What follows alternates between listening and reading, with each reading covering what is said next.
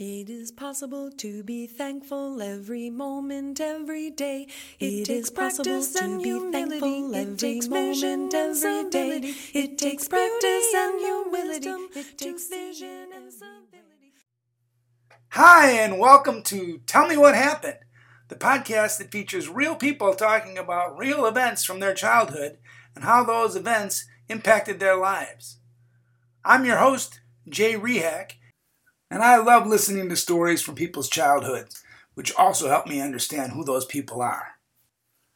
Tell Me What Happened is sponsored by Sidelining Publishing, publishers of quality books, including Susan Salidor's children's book, I've Got Peace in My Fingers, available worldwide wherever quality books are sold. Tell Me What Happened is also sponsored by LaughSaver.com. Visit LaughSaver.com and record your laughter. LaughSaver.com will keep it for you, now and forever. Your family will appreciate it. It's free and it's easy to use. That's LaughSaver.com. All right, it's time for our interview. I have as my guest today a very good friend of mine, a concert cellist, a woman who has been playing music for more than 50 years, teaching it, and having played everything from chamber music to early music to Broadway.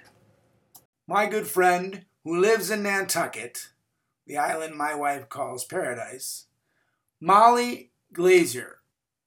How you doing, Molly? I'm doing well, thank you.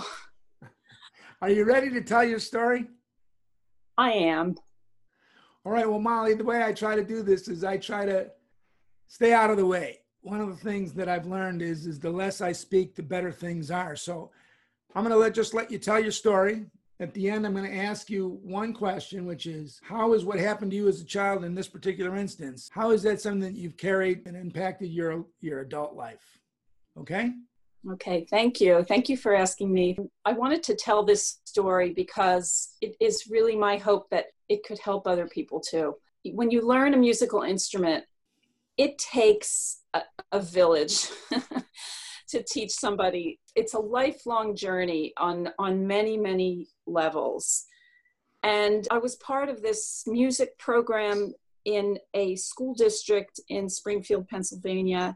And I am just astounded how much funding went into that program and produced just dozens and dozens of professional musicians. And I was there at the at a golden time.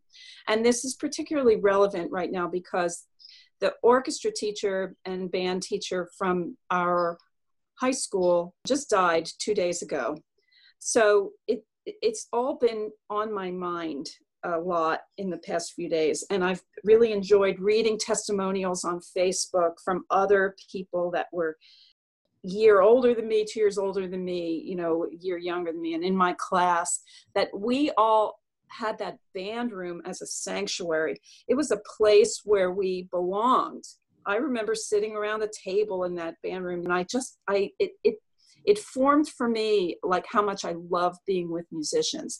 And even though I I was not the player I am now, I was not then. And that's actually the story I'm about to tell was why I was not. I mean, you know, a lot of things go into making a a musician, but the foremost thing is really nurturing teacher when you're young. And I started, I'll just give a little backstory here is that in the elementary school, I referenced the high school time, which was so rich. And I actually, this man who just died, I don't know how he had the time and the focus to do everything he did. He just gave so much in that program. But the elementary school part of that program introduced instruments um, in the third grade. Everybody had to play recorder. And in that recorder class, it was like, honest to God, I don't, I'm sure the teacher had earplugs in her head. I don't know how anybody could hear that because the recorder certainly like rearranges cells in people's brains, especially when children are playing them all together. But anyway, we learned some music theory. We learned how to read a little bit. And then after that, we had to take an aptitude test. And I remember doing really well on that aptitude test. And I was told I was allowed to take an instrument and I could pick anyone I wanted. And I remember having the conversation with my mother. I wanted to play the cello. And she says, It's too big. And so I chose the violin because my friend Sue Lazovic chose the violin. That's the reason I did. And we were going to p- practice together, and et cetera, et cetera. And I took violin lessons for years, and boy, did I hate it. I had that really high sound really close to my ears because I had to hold that thing up under my chin, and it, it, it just wasn't for me. So I started to play violin between my knees like a cello because it was more comfortable and that wonderful well he was kind of a tyrant but he at least let me play the violin in the orchestra in sixth grade with the thing between my knees. I played that whole year. And then that summer he let me switch to the cello. So this is between sixth and seventh grade. Okay i had one teacher for that for like a year. And after that someone suggested you should really study I don't think I'm going to say his name because he's passed away and I don't want to speak ill of the dead, but I'm going to say he was a cellist in the Philadelphia Orchestra. And I couldn't believe that I was going to get to study with someone who was in the Philadelphia Orchestra. And I thought that I had arrived and I was somebody now because somebody, there was another cellist in the, in the school who already studied with him. And, and she and I uh, with our parent. Uh, obviously, our parents drove us, and they used to carpool. And I would wait for her lessons; she would wait for mine. And I just thought that I was going through what I was supposed to go through. I cried a lot in those lessons, and I think that he shamed me a lot. And I just thought that that's what was supposed to happen. And my mother, I'm not saying I'm blaming my mother. Well, maybe I am a little bit, but my mother just was so impressed with him. And she kept saying that he was a professional. That was her word. I could learned so much from, you know, and I just kind of kept going and kept crying. And I wasn't getting a whole lot better and I still would place badly in the orchestra auditions and stuff at school and whatever. So I'm going to fast forward to, I'm going to say it was my fifth or 10th high school reunion. And I ran into this woman who was the cellist I used to carpool with.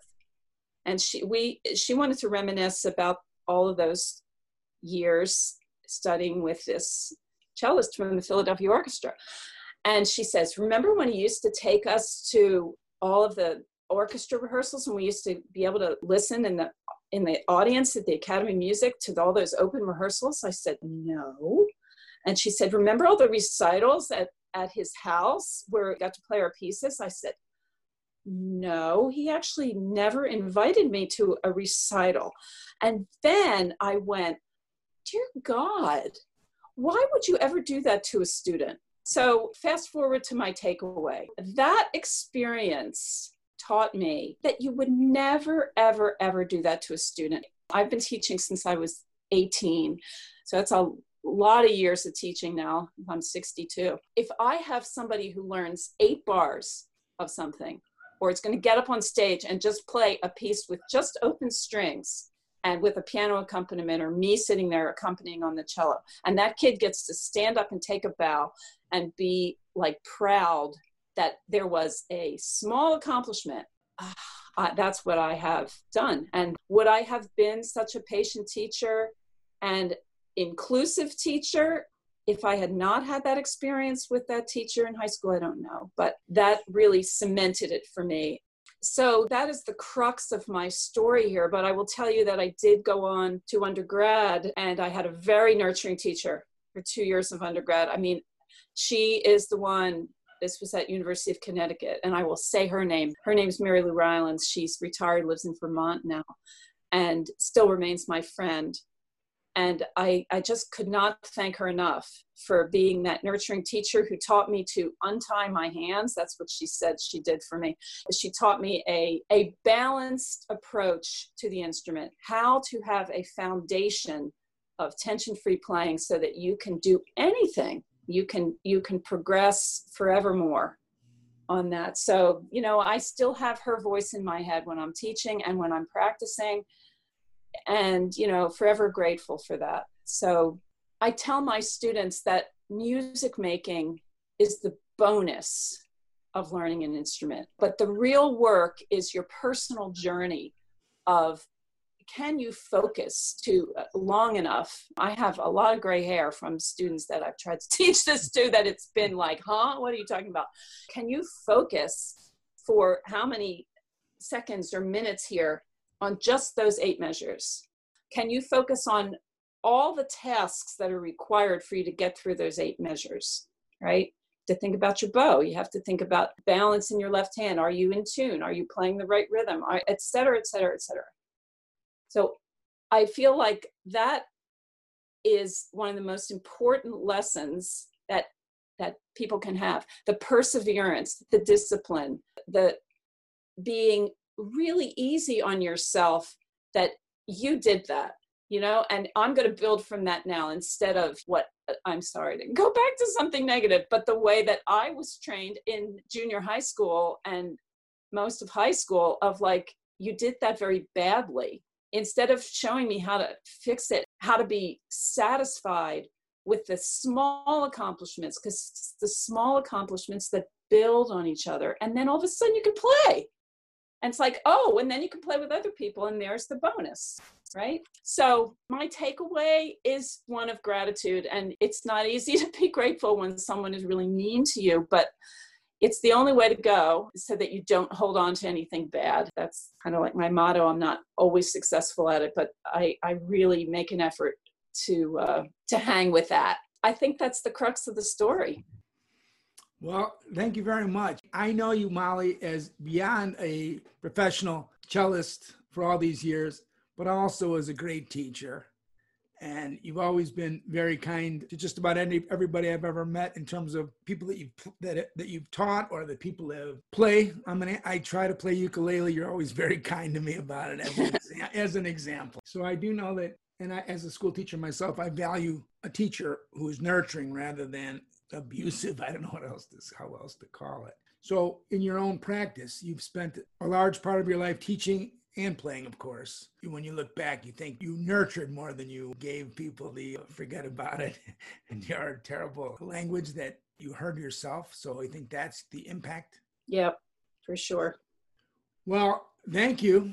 I'm sorry that that happened to you. I'm sorry you had this terrible teacher early on who didn't nurture. It's great having you. It's great seeing you. This recording will not see your uh, fabulous face, but I, do, I really do appreciate you coming on the show. As I said, as a, as a young, as a person who's always wanted to play music, I, I always like listening to real musicians explain it to me what their what their journey was because yeah, I just don't have that background and I don't have that perseverance and all that. And the idea that after a while you say, if I get eight bars and somebody stands up and applauds that, that's enough. I think that is the way to go, the way to keep people energized.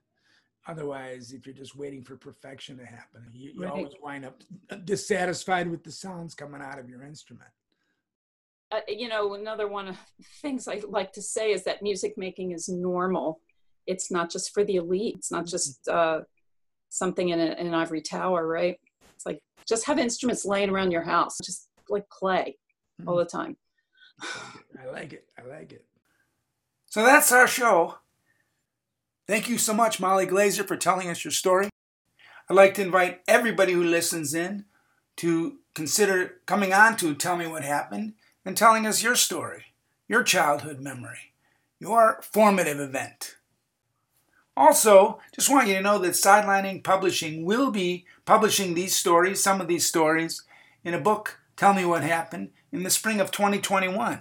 And I invite all the listeners to send us a copy of their story if they would prefer not to speak it out loud. You can send it to sideliningpublishing at gmail.com. We're going to end the show with the full version of Susan Salidor's Every Moment, Every Day, available on Spotify, BTW, until next time, this is Jay Rehak asking you all to stay safe out there and try not to hurt anybody. It is possible to be thankful every moment, every day.